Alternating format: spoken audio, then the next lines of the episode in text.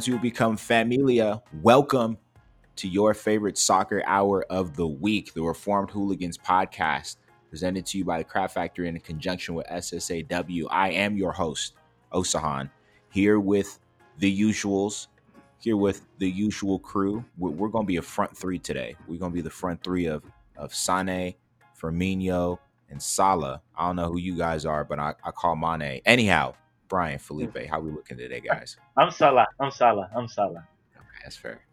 Well, I'm Bobby Oh yeah, Firmino. Brian, you have to be for me go, man. Firmino. That's those are your that's your long lost cousins right there. That's true. Oh man.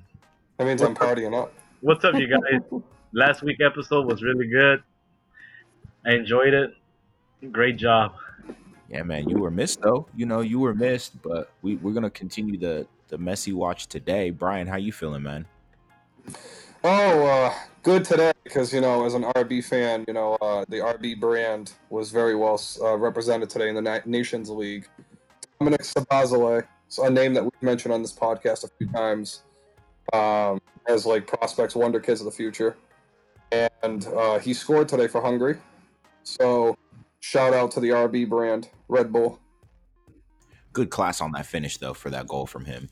And then you know a former RB alum, Timo Werner, scored for Germany. He had a hell of a They game close the deal on that match. Another, and it was funny. uh, You and I were just talking about this yesterday, Brian. Uh, about Timo's not necessarily a generational talent, but his finishing is top rate, especially for a pressing team. And you know, he, he showed that again today with that finish that he had against Spain. But folks, here we are. We are still on Messi Watch 2020 bringing you all the newest developments. It's almost as if Barcelona and Messi have become like COVID for us on this program. Like every time we talk, every time you turn on the news, every time you turn on Reformed Hooligans, we got to talk about Barcelona and Messi. So today, newest developments.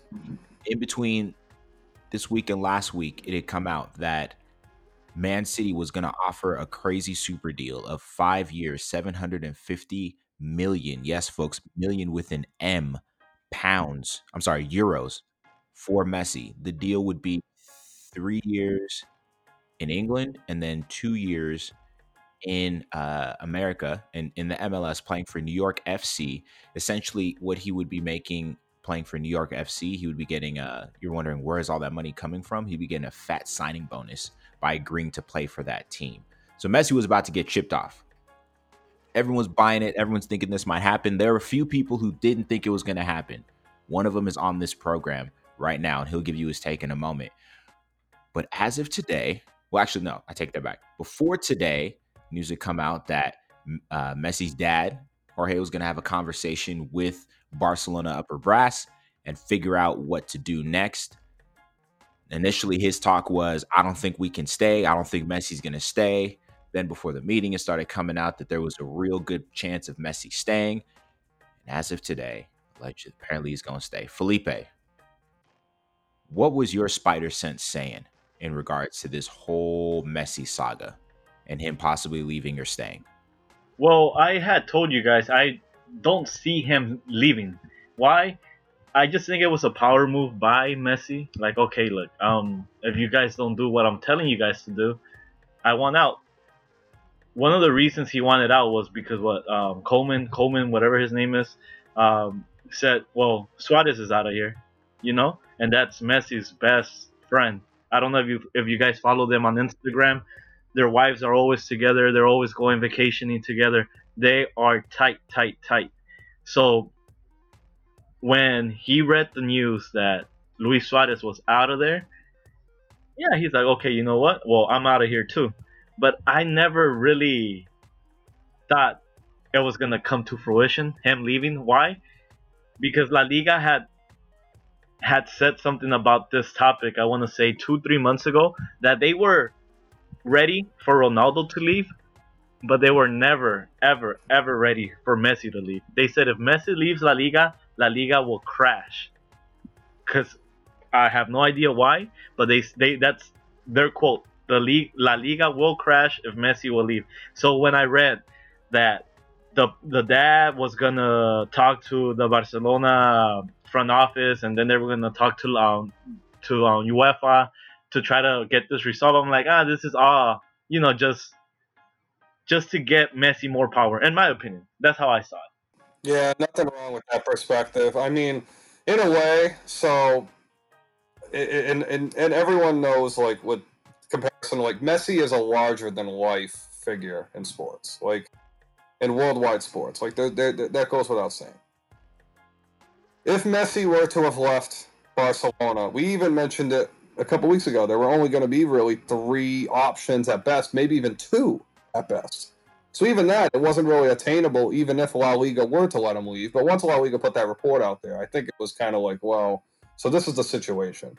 But Messi might just be way too marketable in a country that is Spanish speaking, and he happens to speak Spanish. Yep. So that alone makes him more valuable than Ronaldo. Never mind the cultural rivalries that exist between where Ronaldo is from and Spain.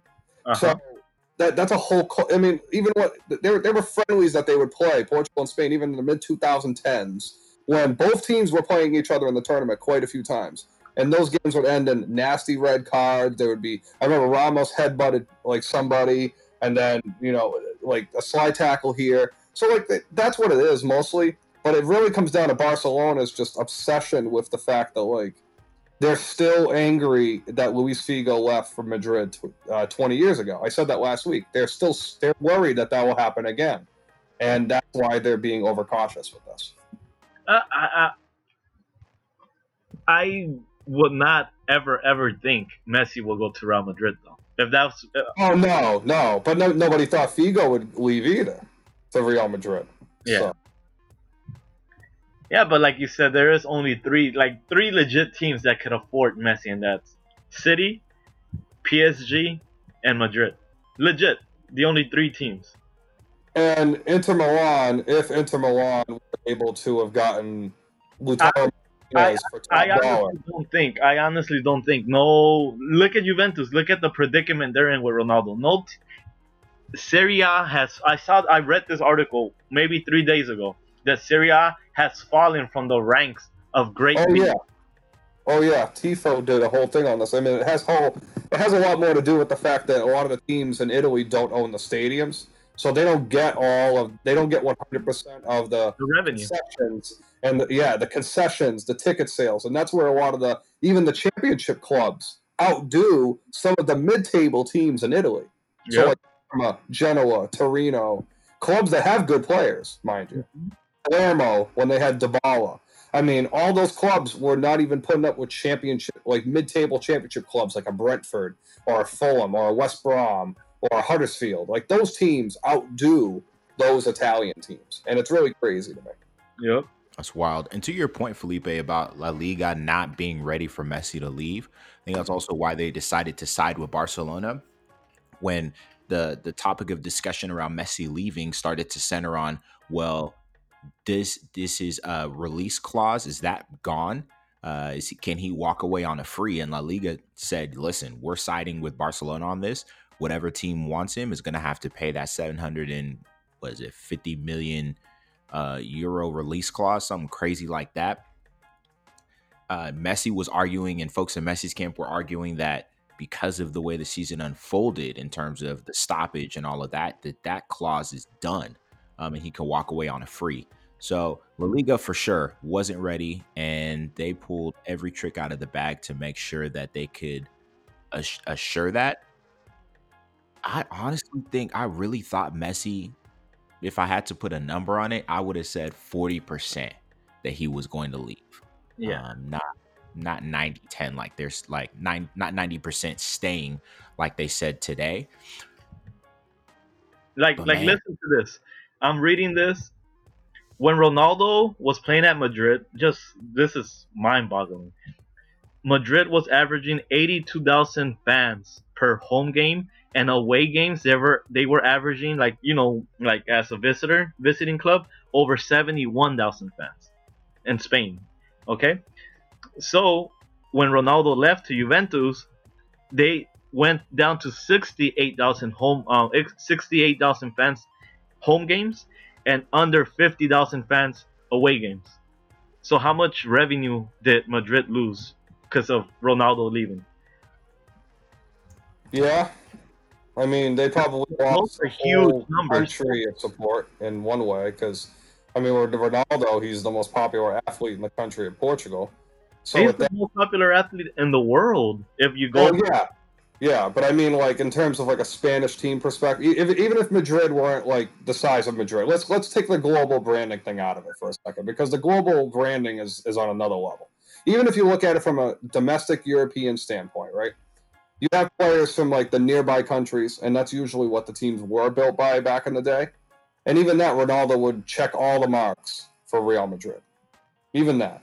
So like now the global part of it, because of all the exposure and social media and everything else, it's, it's like the same thing with Zlatan. Like the brand of Zlatan sells itself too. He came to America and had people that knew nothing about soccer, and people knew who Zlatan Ibrahimovic was to an extent. So the branding part of it it- itself, Messi is just it's uh, no matter who paid the two hundred, the seven hundred whatever million dollars. I guarantee you, Messi could probably easily make whatever club makes at a billion in three years, Easily. Wow. just from So the Messi friend watch- Messi Watch is probably officially done and dead, but it was a fun ride while it lasted. But you know what else is still on tap though? Barcelona Watch. Felipe loves it. He loves to see it. Loves to see the destruction of Barcelona. Apparently, their top target right now is one uh, well, no, Wijnaldum. Wijnaldum from Liverpool. That is Koeman's top target, and it looks like uh, Koeman is trying to assemble um, Team Netherlands at this point to fill all those holes. That Very got. Mourinho like. Mhm. what is he gonna accomplish with with with Ronaldo though? It's like I don't. I'm looking at the formation. What like looking at the players they they want to keep. Like, what is he gonna accomplish with him? Mm. You're asking the wrong guy. You should probably ask him. I mean, what is Mourinho accomplishing by paying fifty-five million dollars for an unproven midfielder from Lisbon? What is Don't what? do that. Is, Don't do that. Don't talk about Uncle Jose like that. Man, I'll take Nuno right now. I think it's just I think it really Felipe comes down to comfort level, which still I don't get either. Barcelona still does need to consider some sort of a fire sale at this point, and uh, I hope they actually listen to Messi and get what he actually wants, not what they think that he wants. Because at this point, when I'm looking at some of these players that they still have, if you're gonna dump off a Suarez and the first player you're gonna go go out and get is Wijnaldum, I, uh, it's not a good look. I mean, not- if you want a midfielder, then why not go after? If you're gonna want a veteran midfielder, why doesn't Barcelona just go after Thiago and bring Thiago back? There you go. I think their There you fans would actually kind of like that because I mean, there's a guy that can kind of be a stable leader, lead them into a young core, and I think for you know, for League and and De Jong, that's a nice little veteran piece for them to have there. But Thiago left Barcelona at bad terms back in That's also very true. But at the same time, he's very similar. He gives you a very similar skill set as Wijnaldum does. But I think Wijnaldum's just so much more solid in possession than Thiago. But Thiago's almost so better in the press. So like it's kind of tough to say. But I think if you're going to sign a 29 year old midfielder, give me Thiago over Wijnaldum. Because I also think Thiago will come a little cheaper, being one year left in his contract. Yes, sir. So Wijnaldum is the the first first target for Ronald Koeman. See, if there's any Dutch player Koeman should be going after, it's Malen, Boadu, Calvin Stengs. Um, well, the, the, like, I mean, there are so many other Dutch players they could be going after. See if Juventus want to get rid of De Ligt after one year. See if see No, it on that. I'm No. just saying, Barcelona have so many better options to do than than to go after Gini Wijnaldum. I know Wijnaldum's good. It would be different. Why not Allan before he went to Everton? Allan would have been an upgrade over what they have in the midfield right now. Oh yeah, yeah. And Allan, very similar skill set, gives you everything that uh, Wijnaldum can give you. And I'm trying to think of like another player off the top of my head. I mean, even Weston McKennie could have been an option before he went to Juve. Yep. So, Well, well There's I ask you guys this question then: How how long how long do you see Koeman lasting at Barcelona? half a year, months. half a season, eight months. half a season. It Yeah. reminds me of the Fernando Benitez to Real Madrid. that he just came in trying to change the whole culture. Like, oh, I'm gonna sell this player. I'm gonna get rid of this player. I don't like this player. Fuck this player. Bam. Three months later, you're out of here. Plus, I, I mean, look at Everton. like look at look, look Madrid. Like, look at Messi. Do you really think Messi's gonna be happy there? What do you think? Nah. Like, do you really think he's gonna be like, you know what? I'm gonna give it my all because I have to. Like, I know he's like, I don't want to be here. They know I don't want to be here. They force me to stay here. Come on, it's it's um how I see it. It's just a ticking time bomb. Mm-hmm. Just tick tock, tick tock, tick tock. That Watchmen, that Watchmen commercial. Tick tock, Oh yeah. That's it. And then Rorschach's in the background, like smiling. Yeah. That's, that's It's going to be a wide open man on the right side of the field, but throws it in the dirt two yards from the line of scrimmage. That's that's what Messi's going to be doing this season. no comment. And then and then not, get not, saying, not saying who did that, but you know that that's that's it's going to and happen. then get and then getting rid of Luis Suarez. Okay, who are you gonna put up there? Uh, what's his name? That uh, other striker they have it starts with a B. Griezmann. Bratwaite. Bratwaith. Bratwaith. Oh my on, bro. god, that dude. come on, bro. What I, and I mentioned it last week. How is that dude even on a Barcelona roster? I think we forgot he's on a Barcelona roster. Like and then and, and then you're gonna have Gr- Gris. I'm like, I'll rather have Griezmann up there than that dude. hmm Like play Griezmann like the way um Atletico played him. Be Here's, here's the fun side, though. So I also so Football Daily was mentioning, oh, watch Koeman bring in Memphis to Depay, and Barcelona fans are gonna go wild. I go if they if Barcelona signs Memphis to Depay, I think Barcelona fans are gonna be in a depression.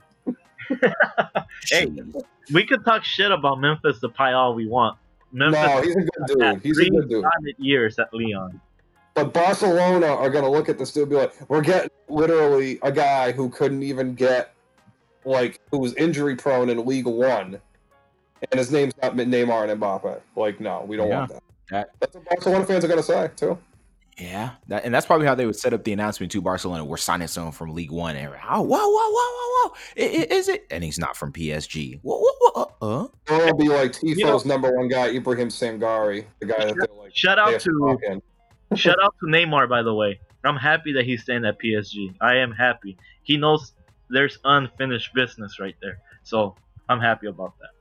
Well, it also means that if they win next year, that Felipe gets his wish, which is his brand he wish, gets, yeah, which is the only wish that he cares about. So that's all that That's the only thing he cares for the long term. Shout That- out also Well, to Hazard, but if Hazard flops, does it? If Hazard has a bad season next year, does it put more pressure on Madrid to have to make that move? I've been saying 2021, 2022, whatever.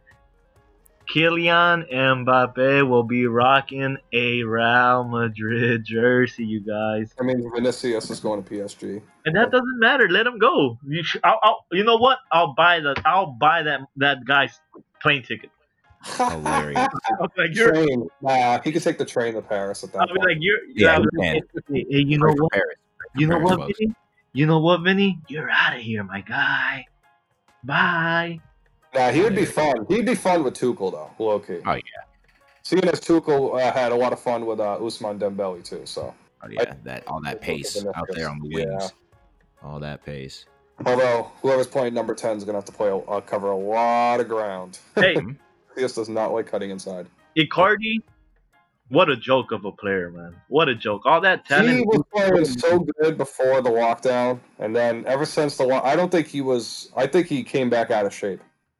And that's bad as a professional athlete. Absolutely. Yeah. So that to me, that's a joke of a player. Like you know, like if Icardi was top notch, they would have probably won um, the Champions League. hmm So that's to me, that's I can't respect a player like that. But Because- Inter basically Inter sold him. They got Lukaku for twenty three million, considering what they got for Icardi. So. Yeah. kind of sad when you think about it. Wow. Then Yes, moving sir. along, then to this kind of big transfer that that you know officially went through the season. Um, Small Club Man United got in the league, huh? yeah, Man United signed uh signed Donny Van de Beek, the the latest in a long line of Vans to sign to United. We had Edwin van der Sar, Ruud van Nistelrooy, Robin van Persie, and now we have Van de Donnie. Beek. And you know what? Um, I thought he was going to Real, man. Like the rumors were out there since the winter that him and Real Mm. came to an agreement, and Ajax and Real came into a 54 million euros or whatever, and Mhm. bam, United took him. Yeah, it, it. I guess things fell apart once the the the stoppage happened because up until that point, it was pretty much a done deal. Yep.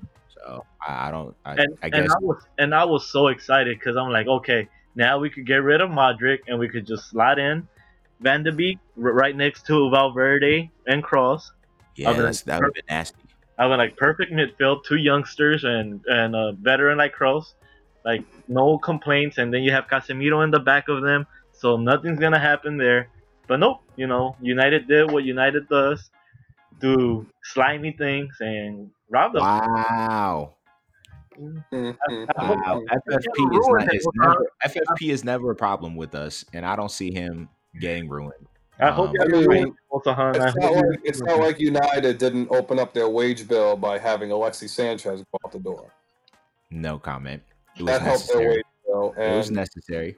I mean they still got to get rid of one Phil Jones, but And know, Chris Smalling. Chris Smalling. Uh, the at this point though, I don't think it's worth it to get rid of him though.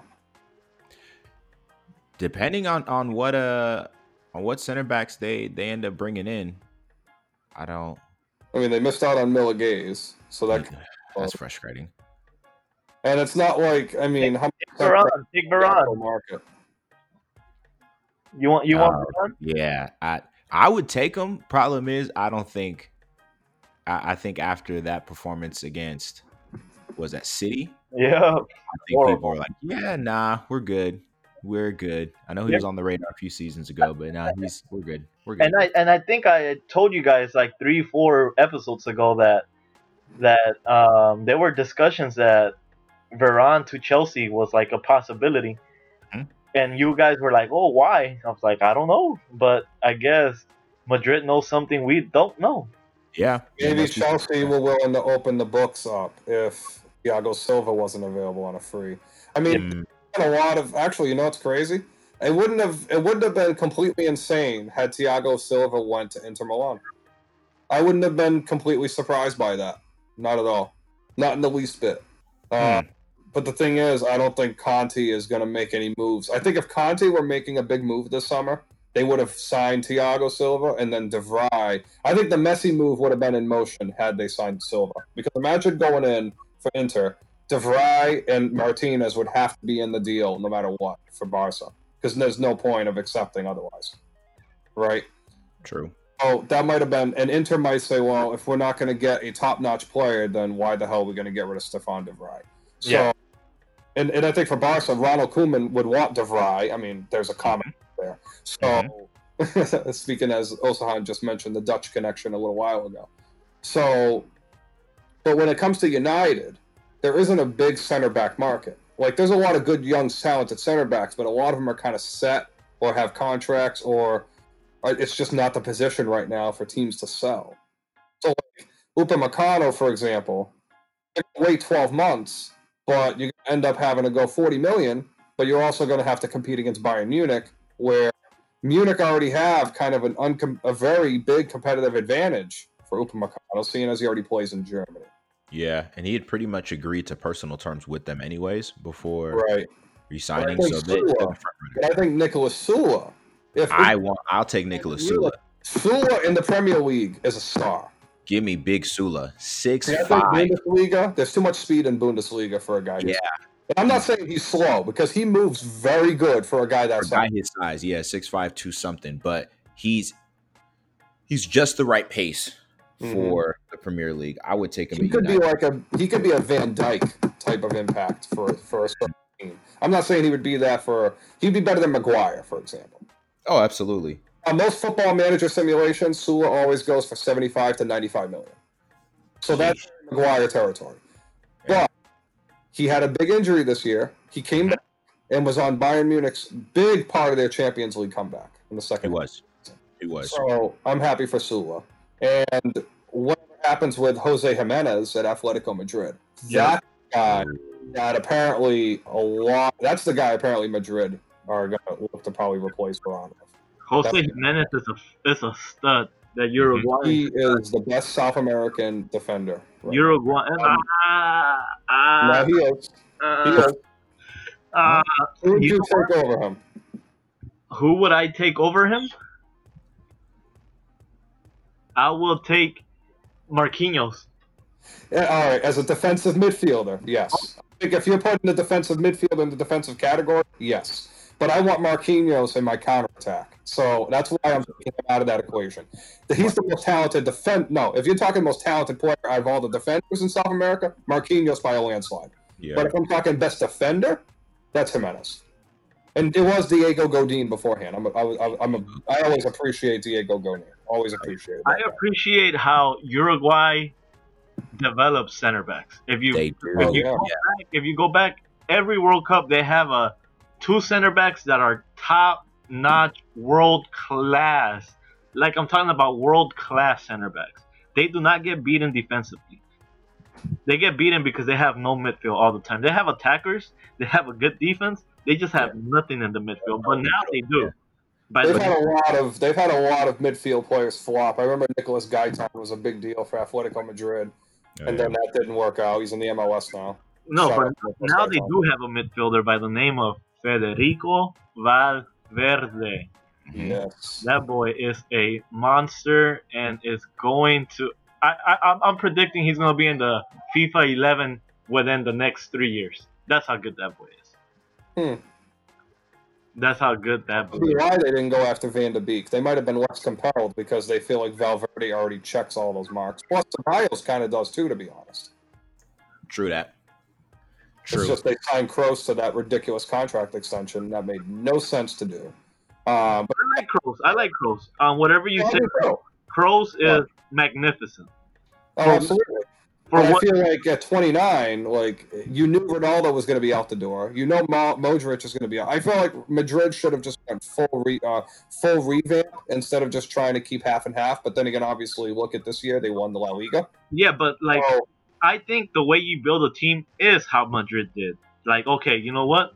I know we're losing some of these veteran players, and okay, let's replace them with young players, but you got to keep some sort of veteran leadership, and that's what they did. Look, look, look. Ed- Eder Militao came in, didn't start every game, but I'll take Eder Militao over Varane anytime. yeah, You- I'm just glad they're not pulling a Thilo Kehrer like Germany and frickin' PSG do and play him at Oh. right because that would annoy the crap out of me. It's not that it's not that Adair is bad because Adair is a very good athlete. For a dude that's like six one, playing like center back and playing out in the wing, like he is really natural out there. He looks better than Kehrer does out there actually. But the thing with Kehrer is that he's such a good defender that like he if he loses the ball, he's such a good counterattacker. I want to see if Militao actually develops in that sense. But I feel like Madrid want to use him as a center back only, and I really like the sound of that. But use him right side center back. So this way, in a three, in a defensive three, he could still do a lot of those ball playing, that a lot of the ball playing defender roles that he did in Brazil, which is what got him signed to Madrid in the first place. Yep. Which they might actually have Militao as the Ramos replacement. He might not be the Varane replacement. He might be the Ramos replacement, and we might not even know it yet. Wow. But It's before true. we, before we switch up and hit up a couple more, I think quick fast transfers, uh, real quick, tactically, Brian, where do you see Van de Beek fitting in on United? Um, I see him as well. Now, actually, we, we were talking about two weeks ago. Bruno Fernandes playing more as a blind playmaker, kind of like what at Sporting. I think with D- Van de Beek, you put Van de Beek back there. I mean, I know you. Well, he's more of an attack-minded player. You can kind of have them vice versa, but like, you put Van de Beek on the ball, and he'll figure it out. That's almost like what Madrid have kind of done with Valverde. They've just kind of like, hey, we're just going to play him with Modric and Kroos, and he's just going to fill in the places they aren't at. I hope they Mm. play him right next to Pogba. Me too. Yeah, I mean, Yeah. I, I actually kind of like Van de Beek more as the 10 and Bruno playing more back because I want to see Bruno take more long shots. I want to see him actually shoot and actually open up. You're gonna He's see got, how, a, yeah, he's got a cannon too. how much room. You got to see how much room Martial and uh, Rashford are gonna have to work with. Oh man, uh, look, the cannon Van de Beek has, the cannon Mason Greenwood has. Oh, we're gonna see a lot of fireworks coming from And smart, smart if they can figure out, if they can figure out that right wing, if they can figure out that right wing situation, Yeah. Man United are, are are set. Now I wonder if Man United can get Zaha on a cheap re-sign. I wonder if that would work. They actually can. They they have him on. I think that yeah, they can. Yeah, I mean, uh, here's the thing, Yeah, though. That happen. It actually work. I think Zaha with this United team would actually work. This go around it worked. Yeah, not like the last go around, but this one for sure it works. And he And even if they didn't and get the way- Van de Beek, Depay and Zaha would actually kind of fit the two spots they need right now at United. right, and the, the way that weird. the, that front four, um, I mean, that's the kind of room and freedom that a, a Zaha or a Depay would need. Okay, we we, we we shall see. Scrolling along though, guys, some quick hitter transfers. What are some transfers that are on your guys' radar right now? We'll start with you, Felipe. It well, it already happened like a week ago or so. I love that Rakitic to Sevilla move for 1.5 million, cheap, and Sevilla needed mid- midfield help. Is Rakitic top top flight like he like he was five years ago? No, but is he better than what they have? Yes. So I love that move. Rakitic to Sevilla solidifies that move. Um, solidifies that midfield, in my opinion. He said, "I'm coming home, folks. I'm coming Yeah. home." Oh my god! By the way, Rakitic's wife is whoo, whoo, God, Sevilla. God damn. That's all I gotta say. Football wives. What, what, what do they call them? Wags? Yeah, wives and girlfriends, soccer mm-hmm. players. Yeah, Bro. It's a. She is whoo, a hot, a hot tamale. God damn. No, no, com- I, I will not be complaining.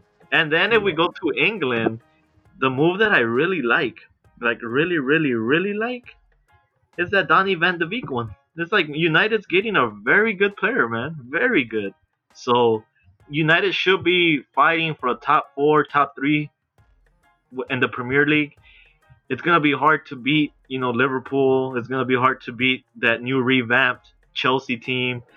Man City is always gonna be there because they have the best player in the world, Kevin De Bruyne. So, but that Van de Beek, man, that's pretty good, pretty good signing, man. I 39 million euro, not bad, cheap. They really needed a midfielder, so hopefully they get a center back because Harry Maguire ain't it. Big facts. Big facts. Brian, what's on your radar? Well, since Felipe mentioned uh, um, England and Spain, I'm going to mention uh, France and Germany real quick. Um, so, in France, one of my favorite German players, actually, the last couple of years. Um, if you play FIFA and you use Bayer Leverkusen, you're very familiar with him. Kevin Volland signs with Monaco.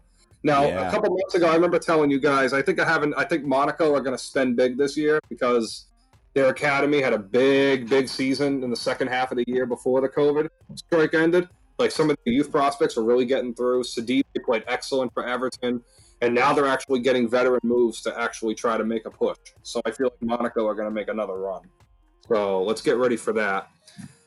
And then you know, Germany, like we're still waiting on to see what the hell's going on with if uh, Dortmund's going to sell Sancho. But in the meantime, you know, we're waiting to see if RB actually is going to sign a striker to replace Patrick Schick, who left to go to um, Bayer Leverkusen to replace Kevin Volland. So two very interesting transfers because Werner and Schick played well together, but Schick couldn't play well without Werner being on the pitch at the same time as him, and it was really frustrating. Um, yeah, I'm wondering if Dani Olmo is going to be the striker at this point. Very Kai Havertz like. So. I'm Also, not what I opposed to thought that. Also, um, I'm happy. Um, you know, um, if I if I go back to the English Premier League for just a quick second, hmm Castagne, Timothy Castagne to Leicester City, that's a good move. Great move, especially Good. with the Chilwell deal being like double that. So that was good You know, business for Leicester. Good move, good move, and also Matty Cash to Aston Villa, really good move. That very well. Aston Villa just went from Aston Villa went from like an average defense to a pretty good defense just with having back there. Matty Cash. Matty He Cash. will, he'll only be there one year though. Um, uh, he'll be moved again next summer. That's, Probably that's all I'm gonna say. 415 million. I could tell you that though. Easily, and I think I thought Leicester was going to be interested in Matty Cash. I felt like Leicester was not going to want to spend big, but I feel like with Atalanta and everything they do attack attack wise, and Chilwell being a very attack minded fullback, I feel like Castagne was just a perfect mentality fit for Brendan Rodgers. But I feel like Cash could have done a lot of the things opposite of Ricardo Pereira that Ricardo Pereira has been doing, which is like the ridiculous tackles per 90 rating. The fact that everyone calls Ricardo Ribe- uh, Pereira the best right back in the world that nobody talks about. Um, and also keep in mind another guy, Cedric Soares to Arsenal. People forget that he got moved in January from Southampton. But um, Arsenal, if they move on from Hector Bellerin to PSG, what business from Arsenal? Right? So they get if they get 35 to 50 million for Bellerin, and they brought in Cedric Soares for like eight, eight and a half million because he basically stamps he stamped his feet uh, out of Southampton like Højbjerg did. Yeah. So Wow. I know. So a lot to think about. Those are some interesting prospects. Definitely. I, I can see within the Premier League, at least in England, Chelsea's going to Chelsea is not by leaps and bounds, but they are definitely going to be a threat for the throne. Um, Arsenal definitely will be improved over last season. I I honestly had Arsenal finishing the season at like 13th or 14th place. See, I still wonder. I still wonder if Arsenal's going to sell Lacazette. I think it might be an 11th hour deal. I think And if- Lacazette. but I feel like if they should sell Lacazette, they should go sign Odsonne Edouard from Celtic. Oh, that's not a bad move at all. He is like a Lacazette clone. It's not. The more I watch move. Edouard, I watch. I see a young Leon Lacazette. Mm. I like that. Yeah, like that. with Arsenal that would work, and I think him and Nketiah would be fun going forward. Ooh, yes. And it lets Aubameyang be an inside forward, which allows him the ability to be more creative. I know he likes playing the nine, and he talks about it all the time because I think it's more of a pride thing for Aubameyang. But Mhm. like so much better as an inside forward as a left side. inside. Mhm. But then again, I think he got so sick of being second fiddle to Lewandowski, and now he's kind of like, even though he is the first fiddle, he's kind of like it's Aubameyang and Lacazette. Like he's kind of, I think like Aubameyang just wants like him. I, fe- I feel like he just wants like that, you know, kind of like thing where it's like him and his army kind of deal. Like he Yeah. wants someone to be behind his lead. I feel like it was Aubameyang frustrating for him at. Arsenal, but Arteta seems to want to build it around him, so that's that's kind of a good thing for Arsenal. That's the one guy they should keep. and they're they're they're finalizing his deal. I Yeah. think in a matter of days. At first, it was kind of up in the air, but they're finalizing his deal right now. And then Arteta, Guendouzi, and then Guendouzi's got to get get up out of there. well, he's going. They, they he's been on he's been on exile since that incident against Brighton where he choked a player at the end of the match. Yeah. Arsenal, I'll give Arteta credit for this, and we said this, I think maybe one of our early episodes on this program. Arteta brought the one thing that you need in any club, any organization, and that's culture. And he, they, they may not have had all the pieces necessarily, and they got quite a young squad. However, he brought in and instilled a sense of culture and organization to that team on and off the pitch. Because prior to, to him, uh, under Emery, they look I they look like they had no identity, no character as a club. Arteta came in and and put them on lock, and they have shown the necessary improvement. So I think all- they're doing now is building on that great foundation that he set, Good. um, continuing to water it. So don't forget, don't forget, don't forget. I said he was the the best hired. Remember we had that episode. that's right. You said he was the best, and Brian said, Brian. I Carlo Ancelotti and Everton is doing work right now because Everton were in 16th place when our Ancelotti got hired, "Yeah, and even though they finished the season 11th, let's keep in mind that um, well, let's put it this way: Everton could have easily been West Ham. ooh, true." Yeah, they were as bad as West Ham at one point. Let's Yeah. let's let, let's get that. And Tottenham were pretty bad too. So Side note, shout out to West Ham getting a special message from one Triple H, the wrestler, telling Declan Rice to stay. Is that all? no, Diangana did not. Diangana did not get the memo. no, not at all. He said, Can we talk about Fulham for a second? Because I feel like the bottom half of the table, we get a little love for Fulham. Uh, Yeah. So they were a pathetic side to you. Let's just not. Let's just cut to the chase. They were a pathetic side in the Premier League. Um, two years ago, I think they scored like 13 points. Um, but I like. All right, so Bertrand Traore from Lyon. Now, Bertrand Traore is a very frustrating player. He's another one like a like a Thomas Lemar or. Uh, um like uh, you know in, in that group of players like you're so good but like where is this all the time and this is the same Bertrand Traore that in the Champions League games even though Lyon got as far as they did there are probably like four or five other players I noticed before him so like Max Cornet for example or Bruno Guimaraes for example or I mean Manuel Hassan Ayor is another level of star Lyon Memphis Depay so obviously Lyon had their stars but like Traore at Fulham kind of offers a little bit of a different to what Fulham already has. Diangana is a much better finisher than people give him credit for. I think West Ham are making a mistake letting him go back to Fulham because he is like a smaller Michail Antonio. He he plays at the same work ethic, the same pace, the same tempo. And for Fulham, putting him next to Matthias Pereira, who's a much more technical midfielder, which is why it didn't work for him at the Sporting because they already had someone like that, Bruno Fernandes. So that's why it didn't work for him. Um, but yeah, I'm excited for Fulham this time around. But they're also mad at the Sessignons. Like they're not they don't want Ryan back and they're trying to sell Steven really badly. That's the only thing I know about Fulham right. Oh, Fulham, Fulham, Yeah. Fulham, Fulham. Folks, Trash. transfer transfer market is getting hot. The engines are flying. Can't wait to see what else drops because I'm sure there's still at least another, I'd say minimum two to three splash signings that we're going to hear about that might have some draw, jaws on the floor. So stay tuned, beautiful people. Next, though, let's switch gears just a little bit. We're going to switch just just a hint, just a tad, and talk a little bit about the politics of the game, or or I think the role that politics play in the sport of soccer. Now, in the current climate of our world that we live in, there are we're dealing with issues of racial unrest. Mm-hmm. You're seeing nationalist, the rise of nationalism across the Western world. You're seeing a rise in in uh, what what is it? Because of the Me Too movement, um, rise in, in talk of equal rights for women, and so one of along that talk of equal rights for women is we've seen uh, the resurgence of the conversation around equal pay, and one place where this is glaring is in the soccer world. So it's come out today recently that uh, equal pay is going to be a thing for the soccer playing women of Brazil.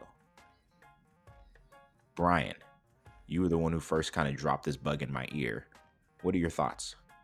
I always, I'm a firm believer in the fact that the free market determines what you basically judge your own worth, right? So, like, you got to be your own agent, essentially. So, like, if you know for a fact that, like, you, I, I always feel like you can control your own situation. I feel like for the women, you know, the Brazilian women did a much different strategy than the American women, and I feel like that's what's going to be the narrative. Watch the next couple days. I guarantee all the typical American pundits are going to go, look at what the Brazilian women did. They didn't make an outcry. They didn't call out American politicians. They didn't do all this. Well, I, mean, I bet they did, just quietly because it's Brazil. But like, you know what I mean?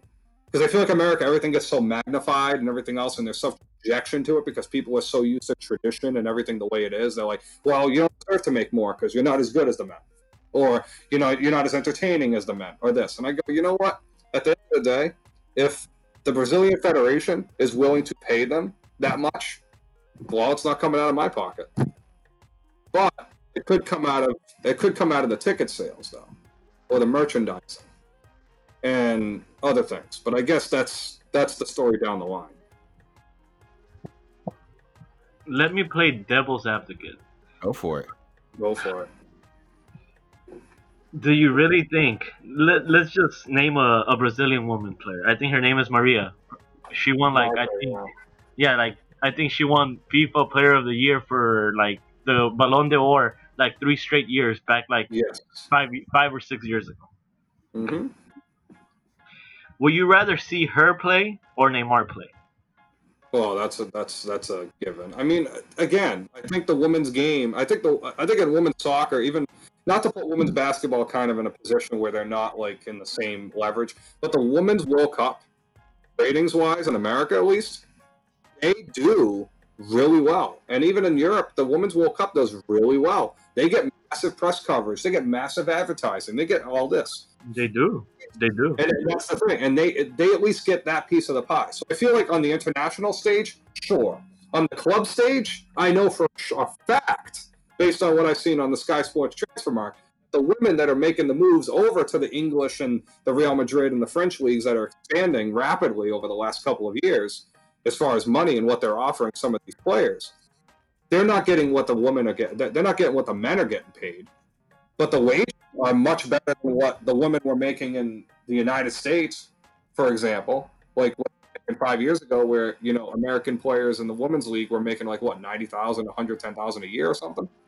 So at least it's that. I mean, at least you're getting into the six figures. I mean, we got to get progress. You know, I feel like the TV deals and the advertising. That's what got a lot of these leagues the money they have. I mean, look, the NBA 40 years ago was on lockouts. They used to pre-record the playoff games and put them on TV.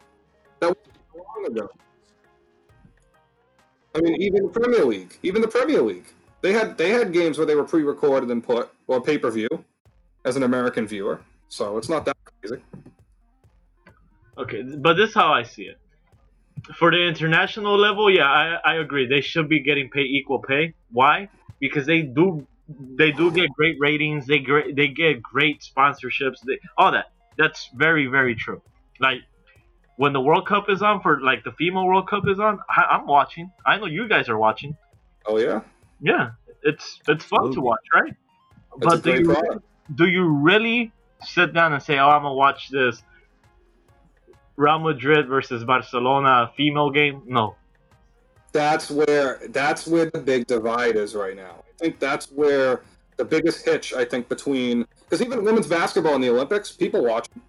In the women's world championships, maybe not as much as the Olympics, but again, it's the buzz is there, the talent's there. It's just how do you get people engaged into like investing in the talent year round? And I feel like in the men's game, we've reached that point in society where now it's commonplace.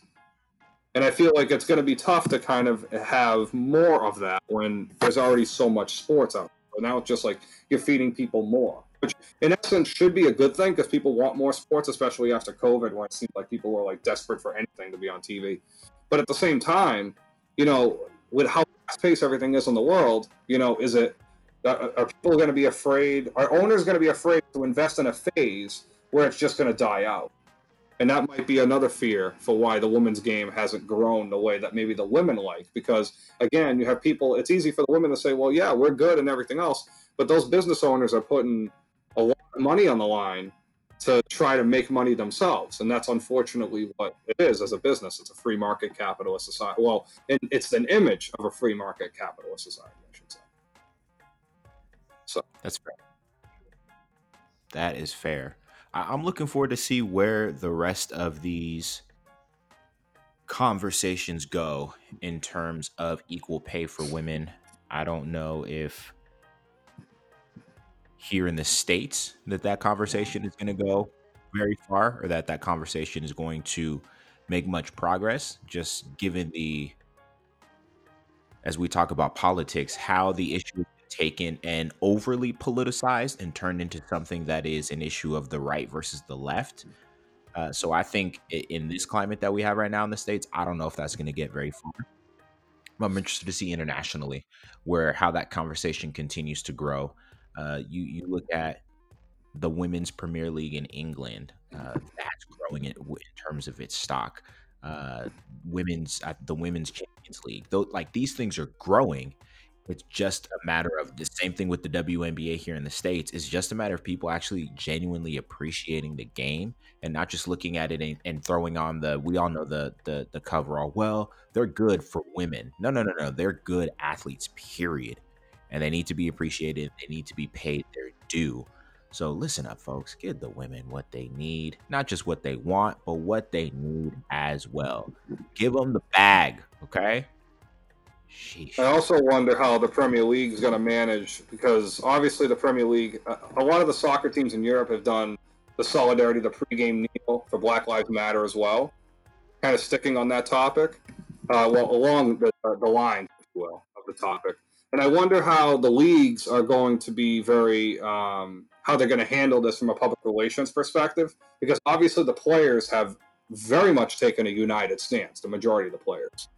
So that's another whole, you know, front on that angle too. And I'm sure the women's game will be dealing with those issues as well. So I mean, that's a whole, that's a different thing that both everyone in the world will be uh, dealing with as well. Fair, fair indeed. Because I heard, I heard a whole, I heard the Ornstein podcast um, that came out um, Thursday morning, and right. yeah, another point is that the Premier League they don't, they've admitted to the public, they've admitted to some of the Sky Sports reporters.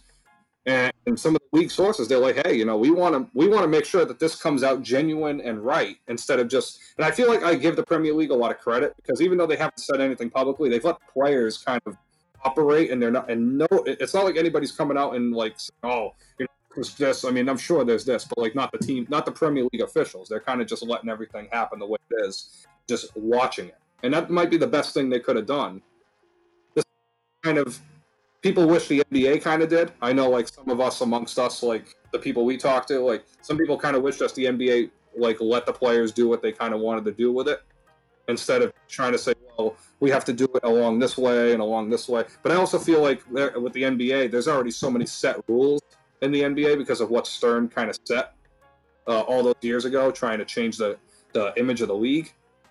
Not to get too far into basketball, but I feel like it's kind of the same conversation because obviously the NBA is on right now. But I also wonder how the leagues are going to handle it. Based, I mean, especially Italy after all the problems they had last season. Italy's the one I'm watching the closest. That's the one I have my eyeball on the closest. The the Premier League, I like their approach, like you just mentioned, and I think it's going to be something that continues. I don't see this going away anytime soon with the Premier League, especially when I mean, Ligue 1 seems to be Ligue 1 seemed to have been the most vocal, despite the fact they didn't play. A lot of the Ligue 1, that's true look at Ligue 1. I mean, a lot of their players, a lot of the players that go to Ligue 1 are young players from Africa. So, like, yeah, the, the language, as we talked about in a, prior episodes, like the language barrier is a big deal for a lot of players. It, mm-hmm. it, it, makes moving to a new place not so foreign.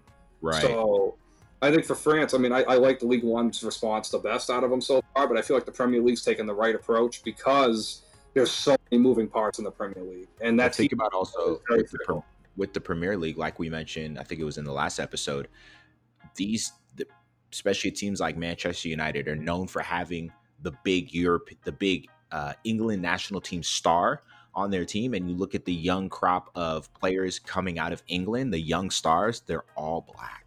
And so you mm-hmm. you're either going to have to make sure you stand up for these guys. You look at someone like a, uh, a Marcus Rashford, who uh, took the stand that he did this year, not just in terms of race, but also in donating terms of money.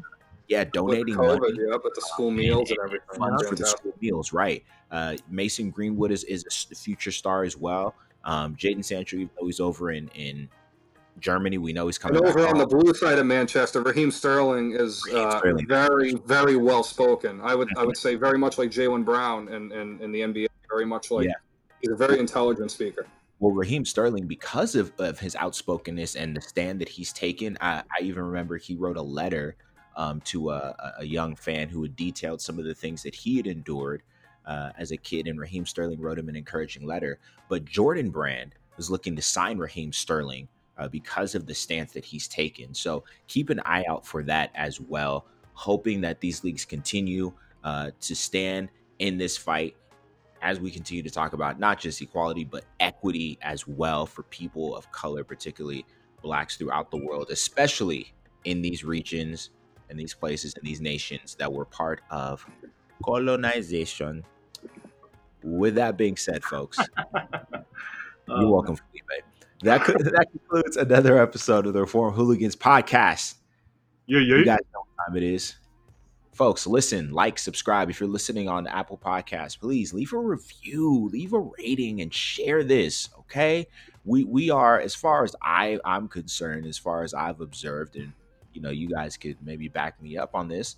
You know, we we I think we're pretty unbiased in our takes given that even though we have each of us have a favorite team you know we're pretty unbiased in our takes. So if you want some unbiased takes please continue to listen share with your friends. We're honest about our teams. We're honest about the rest of the soccer world. Why? Because we appreciate this beautiful game. So folks until next time i'm your host signing out. Shirty up, his own